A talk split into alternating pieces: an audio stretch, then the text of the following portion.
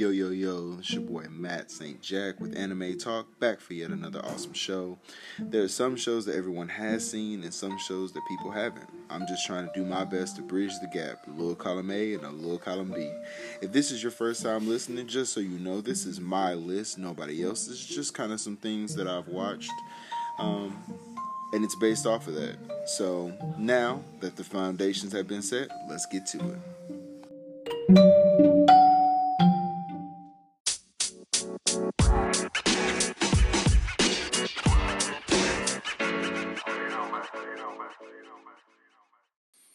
Yo, yo, yo, what's going on? It's your boy Matt St. Jack back at it again with the white vans. Except, of course, as always, there's no white vans. I got the black Adidas on, but um, I actually have some bleach um, with Ichigo Kurosaki pants on, sweatpants on. So uh, I'm, I'm kind of in the anime mood tonight. Um, back at it again with an awesome episode, a brand new uh, episode of Anime Talk. So this week, um, no guest, um, but we're going to be talking through a, a, segment that I don't know. It kind of like messed me up, and I know it may seem kind of dark to some people, especially with a lot of things going kind of going on right now. But um, I wanted to go ahead and talk through my top five anime character deaths that mess me up every time that I see them. Um, so as always, of course, you know this is my list. This is not every this is not everybody else's list. Just kind of mine. Just through some of the ones like every time you know, like when you watch rewatch a show. I don't know if you're like me, where you rewatch a show and you know that something's going to happen. You know that like a character dies, your favorite character dies, um, and you still end up kind of like tearing up because you you just you just connect with them on a level that's technically what this episode is about. Um, as always, um, an update. Well, I guess not as always, but an update for everyone. So as of right now, we are at 473 listens on the channel. Um, so I appreciate all the support that I'm getting from you guys on Twitter, on Instagram. Both handles are Anime Talk 12. Um, you can reach out to me again, shoot me a message on Twitter or on Instagram, and drop a follow, like, um, subscribe to the podcast on all of your major podcast streaming services, Spotify, Anchor, Google Podcasts, Apple Podcasts, wherever you're getting it, um, etc.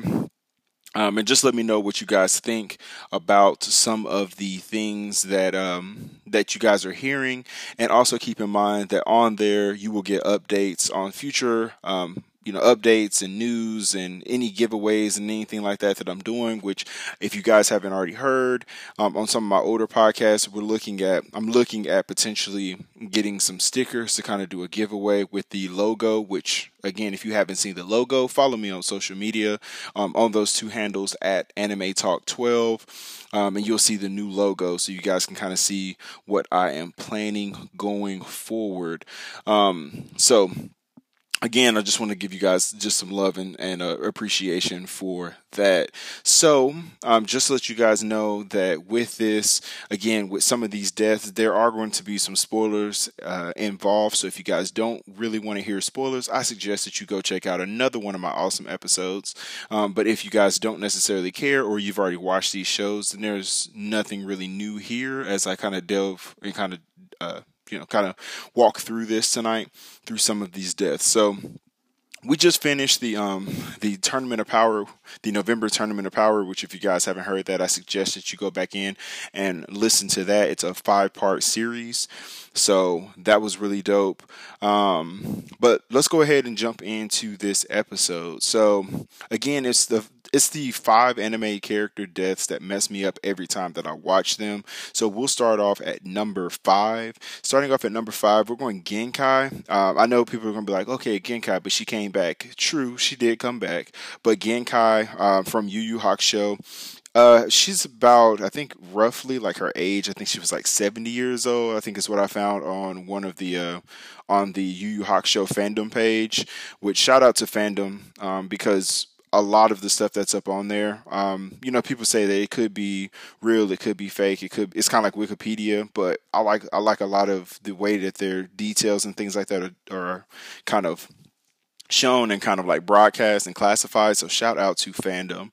Um, so this character, who was this character, right? So this character was the sensei for the spirit detective Yusuke Urameshi and um, Kuwabara. So if you watch the show, then you know that she stepped in um, right when Yusuke went in and started kind of training to be an actual soul de- or spirit detective. And um, I'm going to try my best not to confuse Yusuke with Ichigo. I don't know why I keep doing that, but Soul Reaper, you know, spirit detective. Anyway, um, so she was an old fashioned woman with great strength and determination. She put her mind and body through extensive training to allow her to create and control the spirit wave orb, um, which contributed greatly to her um, rather, you know, cold and hard demeanor. She first thought that Yusuke was a slacker, but later came to love him like a grandson. She was vital to the storyline, and she was the one that taught Yusuke the spirit wave technique that almost killed him. That almost killed him when he was trying to absorb it. So kind of the backstory on Genkai. Again, I, I, did kind of a brief rundown there, but Genkai, she was like a hard ass. Like when she first came in, she was very she was very tough on Yusuke. She didn't really let she used to call him a slacker all the time and used to kind of like poke the bear and make him upset. And obviously by making him upset, then she would be like, "See how much energy you have that you're wasting because if you still have energy to get mad at me, then you're not putting everything into your training." So they definitely had a very unique um, relationship and um, all of that kind of led into how she died. So she originally died after she fought the younger Toguro brother later on in the Dark Tournament arc. Um, this fight was a fight amongst lovers and friends as they both fought on the same team that they received uh, that they were on when they received the wishes when they won the Dark Tournament. So they were actually on younger Toguro, uh, the older Toguro, and um, Genkai were all on the same team when they won a previous dark tournament, which Genkai's wish was that she would never, you get a wish at the very end of the dark tournament, and her wish is that she never got pulled back into one of these, uh, but she ended up getting pulled in by the younger Toguro brother. Um, and so after that, uh, they fought like her and the younger Toguro. They fought each other, and uh, she realized that it was necessary for her to die in order for Yusuke to get stronger. And so essentially, what that looked like is um, each, or see, I knew I was going to say it. Yusuke was training in a cave, learning the spirit wave orb technique. Uh, that Genkai had gave him, and he was cussing her out the whole time. And she was she was like, "You just got to endure. You know, you'll be okay." Once he got all of the the, the technique down and got the ability, um, she brought him out of the cave, laid him in I was going to say Kagome, Kikyo, um, her lap and basically walked away. She was like, you know, kind of watch over him while he sleep and she disappeared she goes she finds younger toguro toguro basically says hey i realize that you're not as strong as you once were. Is it done? So essentially he knew what she was doing and what she was going to have to do. She said it was they fought he basically ruined her and obliterated her. Um, basically Yusuke wakes up, goes, finds her dying. He holds her. They have that that sensei grandparent type of connection there. There are tears. Um, I'm getting choked up just talking about it. But uh, but essentially, after that, she ends up dying, um, and everybody knew except for Kuwabara. So he didn't find out till later on in the tournament but um, they knocked everything out and they ended up winning. And when they went back into the chapter black arc, so the arc right after the dark tournament, which if you haven't watched Yu Yu Hakusho, or if you were like me when you watched Yu Yu Hakusho, you stopped at the dark tournament because you thought it was over. There's actually an arc right after that called the chapter black tournament. Um, but once when they started the chapter black turn saga she actually came back. And so that's why i said she's kind of on this list because it messes me up every time i watch it. But now that i know that she ends up coming back it doesn't mess me up as much. But this is still one of the deaths that messed me up. So we're going to go straight into number four. So number four, I have Port, Portus D Ace.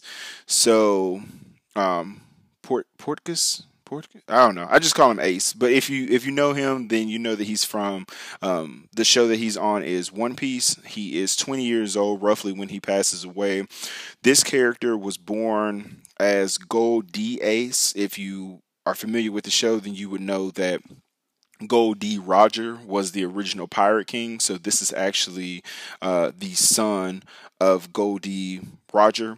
But he was born as Gol D. Ace and nicknamed Fire Fist Ace. He was the sworn older brother of Luffy and Sabo, and the son of the late Pirate King Gol D. Roger and his lover Portgas D. Rouge. Um, Ace was adopted by Monkey D. Garp. So if you again watch the show, you know that Garp is his grandfather essentially, as well, or as it was wished by Roger to him before his birth. So Roger essentially was in trouble already. He knew that he had a kid, and they ended up giving him to Garp to raise him um, because obviously he was the pirate king, so he knew that he was going to run into some issues. Ace was the second division commander of the Whitebeard Pirates and one time um, captain of the Spade Pirates. He had the Flare Flare fruit that allows the user to con- create, control, and transform fire at his will. Uh, it's a Logia type, so a Logia type in this situation is a type of devil fruit that allows the user to transform the composition of their body into a natural element at will, as well as control and create it. So, with the flare flare fruit, um, Lu- uh, Luffy Ace can actually manipulate his body to turn into flames. So, um, if you go to like hug him or something like that, he can turn his body into flames, and you can kind of like wisp right through him. So that's what a Logia style in this in this show is.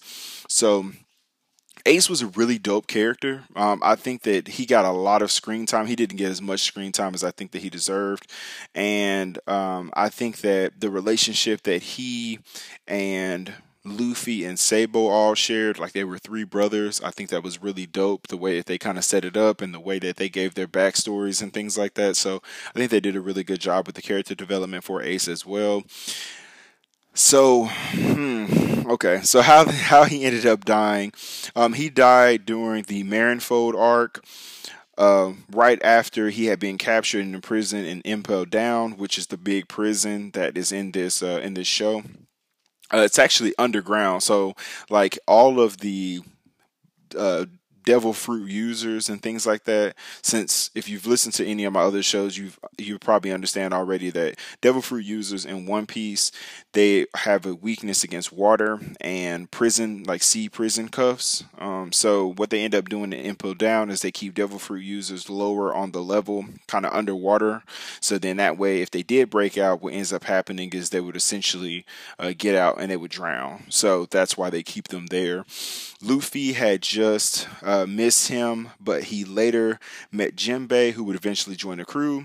After breaking out, Luffy sails to Marineford and ends up saving his brother from a public execution.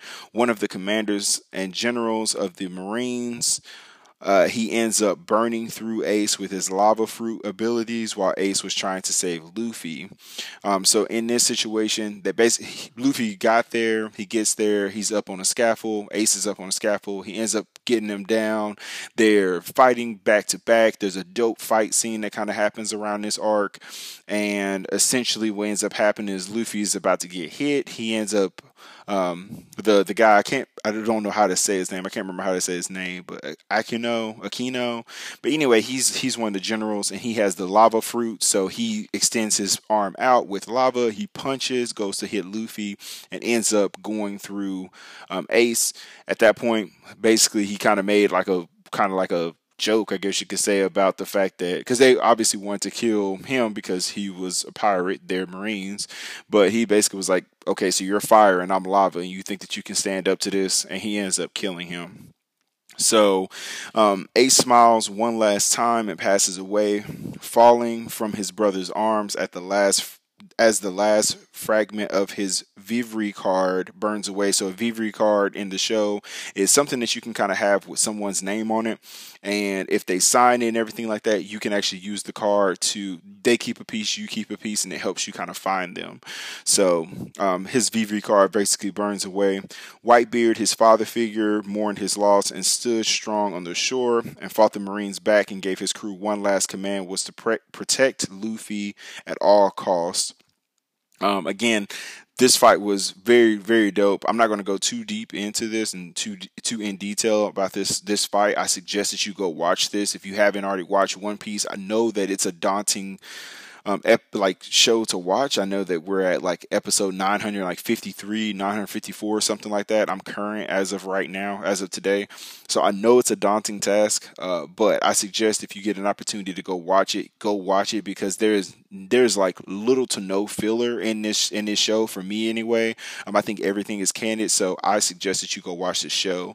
Um, but essentially, he told them to protect Luffy at all costs and Ace's death ultimately proved to be the catalyst leading Luffy to training for two years to become strong enough to protect his friends. So after him seeing his brother basically die in his arms, he ends up going through a lot of different training. Um, by either when he went with Boa, when he was hanging out with her, Boa Hancock, um, where she fell in love with him. Which I hope that you know this is this is a side note, but I hope that they eventually like he is daft. Like Luffy is completely dumb and oblivious to relationships, but I hope in some situation he and Boa can like make this work or something, even for just a moment. Like I just want to see that. But he ended up training with them with Boa. He ended up training with uh, Riley, and um, it was just a lot of training that he ended up doing when he realized that he couldn't protect his brother, and he wanted to make sure that he could protect his friends. So it was very, very instrumental in growth for Luffy, but um, it definitely hurt because the whole time that you're watching this, you're just anticipating and and really hopeful that Luffy and Ace can eventually see themselves. And I know they saw each other. I want to say in the, Al- the Alabasta um, arc, but you really wanted to see them actually be able to enjoy their time together. So this this this death definitely hit hard for me. Um, so we're gonna go ahead and I'm gonna jump straight into number three but I'm going to do it after um, we go ahead and answer just a quick commercial break. I appreciate you guys sticking around, and I'll see you in a moment.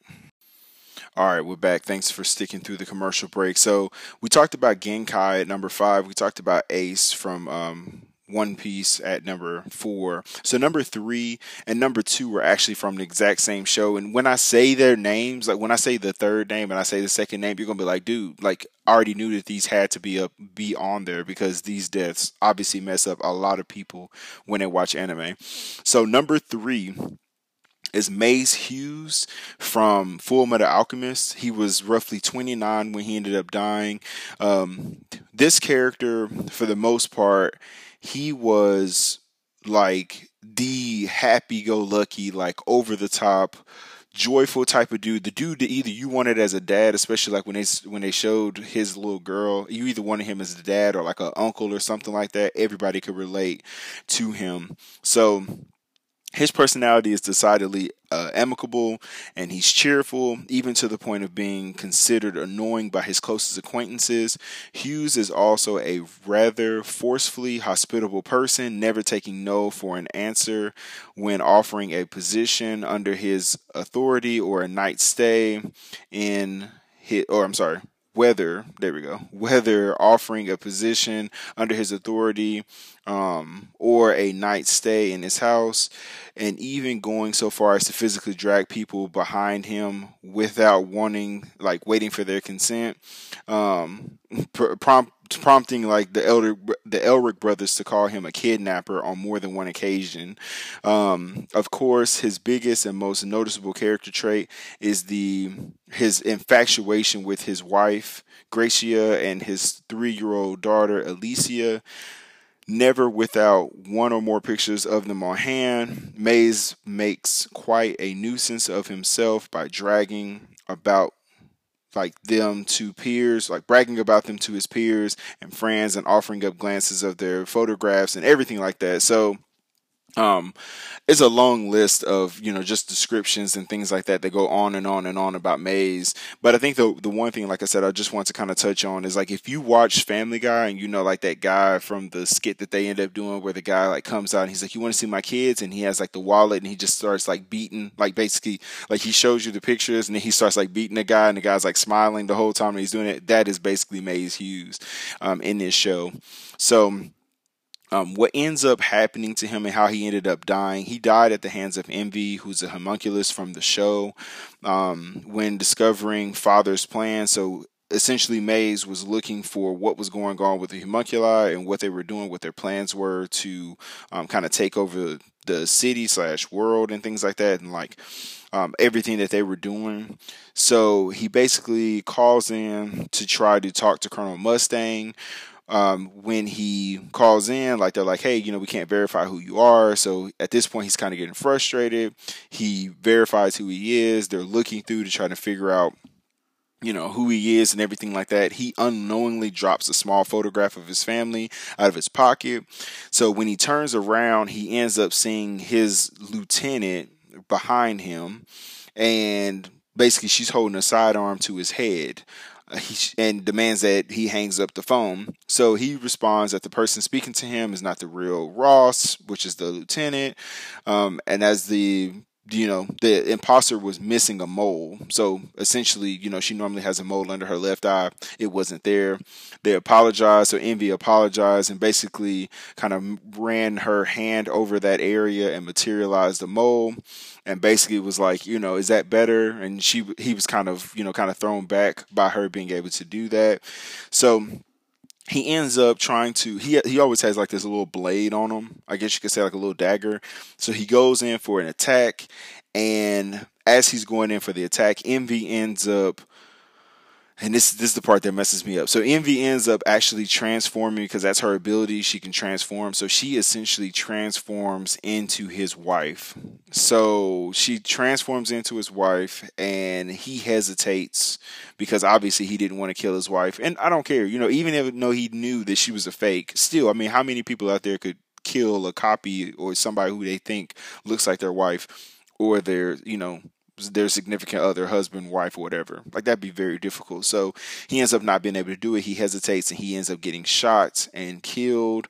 Um, he is later discovered uh, outside of the telephone booth. They have a military funeral a couple of days later, and then he ended up getting promoted to brigadier general as he died in the line of duty.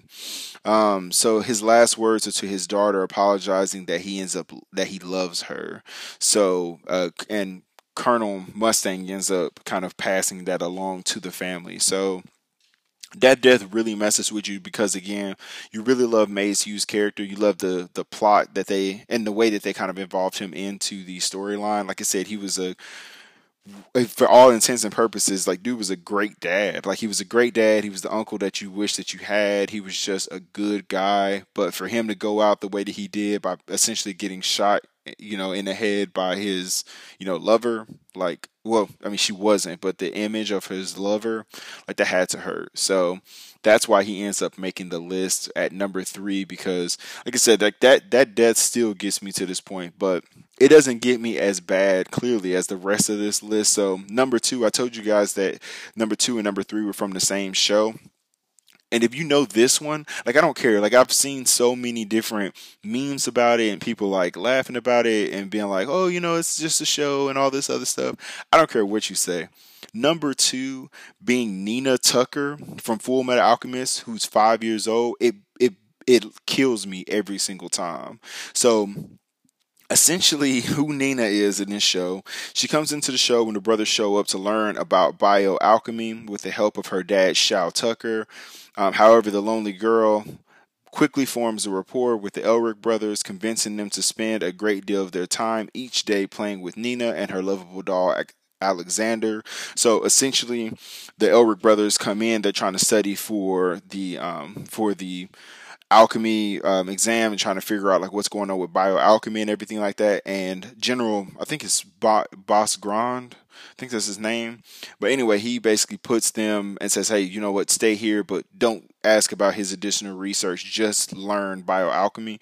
So Um, the three kids, they end the three kids and Alexander grow very close over the few days of their acquaintance. After Nina confides in the boys that her lon- loneliness is largely due to the fact that her mother had left her father two years ago, just before Shou Tucker received his state al- alchemist certification. After which point, his increasing immersion into his research greatly limited the amount of time that he was able to spend with his young daughter.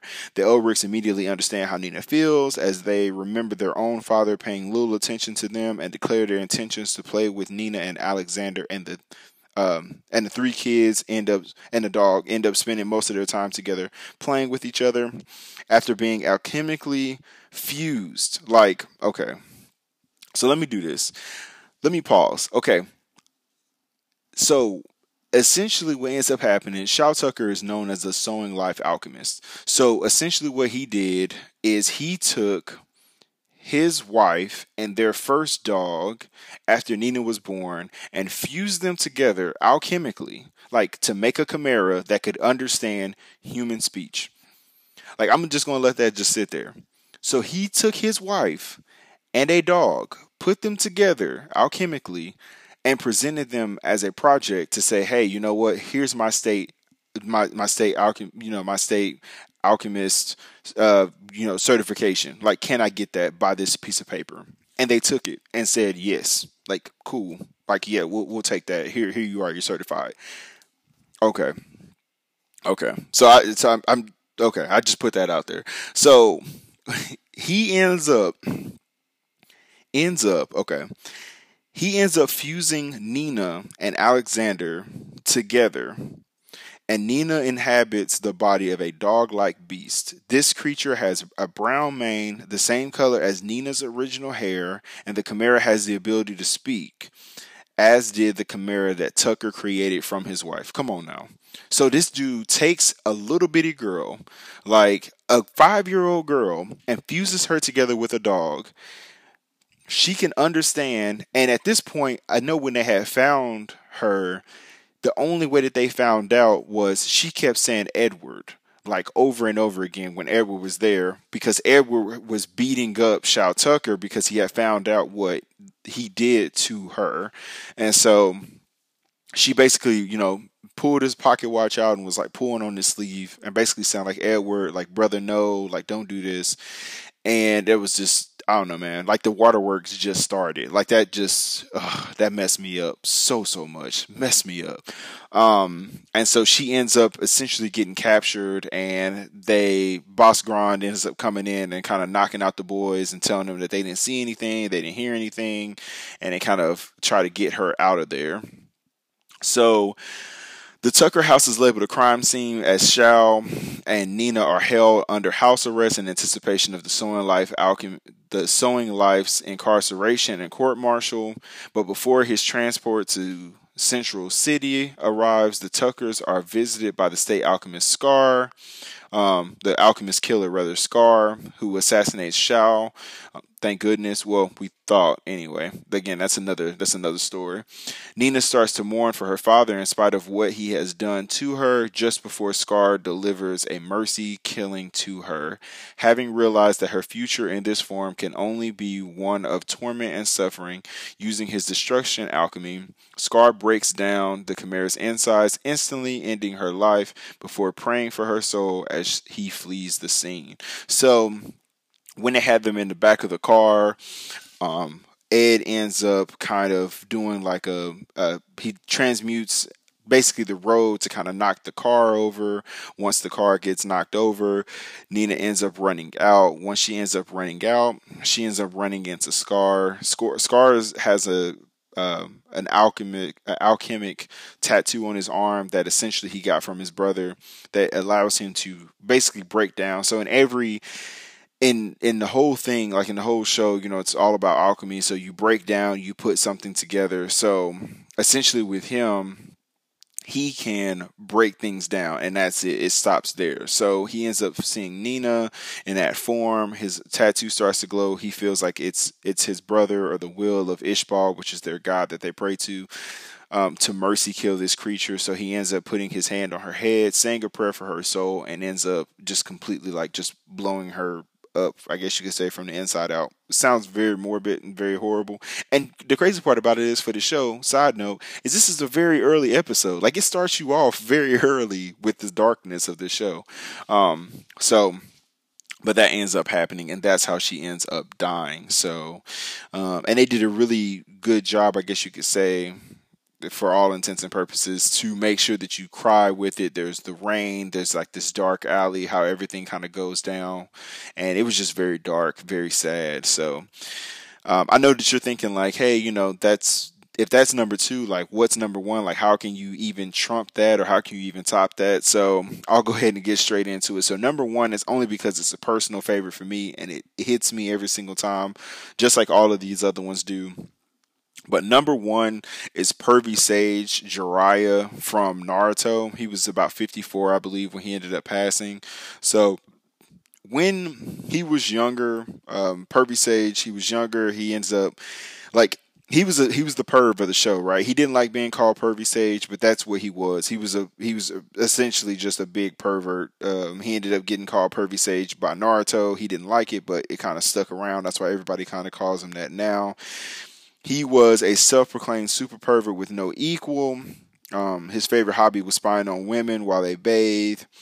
Um, he basically openly took pride in it he ended up getting caught early on by Tsunade when he tried to uh, when she was ba- bathing. He tried to spy on her. She broke both of his arms, six of his ribs, and ruptured a number of his organs as a punishment. So um, that was a quick side note. So yeah, but it, it obviously didn't stop him. He was um, he was a mentor to the three to three of the most powerful shinobi in history in Naruto, Nagato, Minato, and uh, Naruto. So Nagato, you may know him uh, if you watch the the or if you listen to the podcast about the November Tower, Tournament of Power. That was Pain. So Nagato was Pain.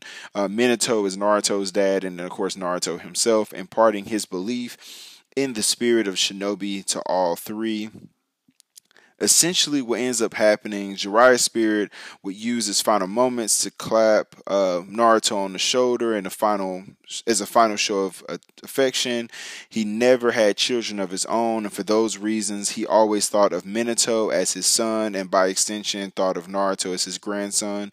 When he died, Jiraiya decided that despite his numerous failures, the successes of his time with Naruto made everything worthwhile. He had to fight his best friend Orochimaru after what he did to the third Hokage and fight his former pupil Nagato, aka Pain. So, like Jiraiya had to go through a lot of different things. Um, he ended up, like I said, he was he was this you know per, he was a pervert, of course, but he was also he also trained some great shinobi. Um, he ended up having to fight his best friend um, which was Orochimaru, which again, if you know about Naruto, you know who Orochimaru is. And he always had a love for Tsunade.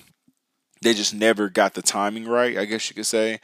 Um, and so he never had that moment with her. He never had kids of his own. And on top of that, the dude had to take down his pupil. Like he had to take down and fight against Nagato, which Nagato, aka Pain, ended up actually being the reason um, why he ended up dying. So he fought against Pain and lost to him after a fight with Konan, uh, who was a chick who was um, she was like a was like origami, I think it was origami, and um, she was another uh, orphan that he had rescued when he had rescued Naruto or Nagato. Uh, he had defeated three of the paths, but had an arm severed as the third path, as the three paths were resurrected. Um, so essentially, when he gets to this point, he understands that his life is about to fade, so he starts to reflect on his failures, his failures to win the heart of Tsunade, his failure to redeem Orochimaru because we know that he was the bad guy in Naruto, his failure to protect Minato or the third Hokage, and now his failure to have a meaningful death. Jiraiya, meanwhile, is thrown into the sea by Pain's attacks and starts sinking into the depths. Jiraiya spends his final moments continuing to think about Naruto and decides that it is he, not Nagato, who is is the child of the prophecy. Um, Jiraiya used to always talk about a child of the prophecy. He is confident that the world is in good hands if Naruto is to be its salvation. Satisfied with how his final chapter of his life has turned out, Jiraiya officially ends what he titles The Tale of Jiraiya the Gallant. Before he dies, Jiraiya decides that the sequel should be called The Tale of Naruto Uzumaki and smiles at how good the title is before he dies. So, a lot to kind of like deconstruct through there. So, essentially, he fought with Pain. Pain had six paths, which was why he's you know pain. He had six paths, so three of those paths end up getting taken out by Jiraiya. And right when he's getting ready to continue fighting, one of the paths end up coming up and severing his arm.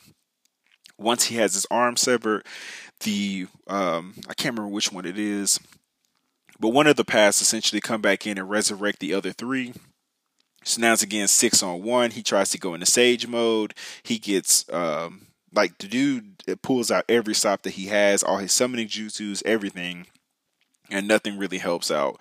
So he ends up dying at the hands of his pupil and someone who he had rescued as an orphan which was really messed up in that sense because it was twisted because he ended up dying by him. Um, but then, two, he ended up dying before his time was over and before he can confess his love or admit and really tell Naruto how he cared about him and really loved him. So, that one kind of messes with me a little bit more only because I really liked Jiraiya. I loved him from the very beginning, like when I first met him. He was just a lovable character. But just seeing the way that he had to go out, understanding and feeling like he was a failure the whole time when he really wasn't. Like the dude raised some of the best shinobi that we that you know their world had ever seen. He was friends with some of the legendary um, you know, Jonins and things like that, like from back in the day, like like you hung out with the big three. Like everybody knew that the big three were um, him, Orochimaru, and Tsunade. I mean, come on now. And one of your pupils that you stepped in and actually helped raise was Minato, who originally became the Hokage. Like the third, like you were very close with him as well. So it was just a lot that kind of went on through that. So I think that that's why he really, why this one really messes me up because at the end of the day, even though you did so much good, he ended up still thinking that he was a failure in every situation because he never achieved anything, even though he achieved so much just to go out by his uh, by his peer. So that concludes the list. I mean, again, reach out to me on my social media handles at Anime Talk 12 and let me know what you think. Do you agree? Do you disagree? Let me know. I appreciate you guys as always sticking around and listening through everything and just supporting the show. Without you, none of this is possible. Um, so, as of right now, just to give you guys a heads up or an update, there will be a Christmas Day special. So be on the lookout for that. I know that everyone's going to be with their family. I'm going to try to do my best to um, actually record it before Christmas and then just release it on Christmas so you get a chance to listen to it whenever you want to. So be on the lookout for that.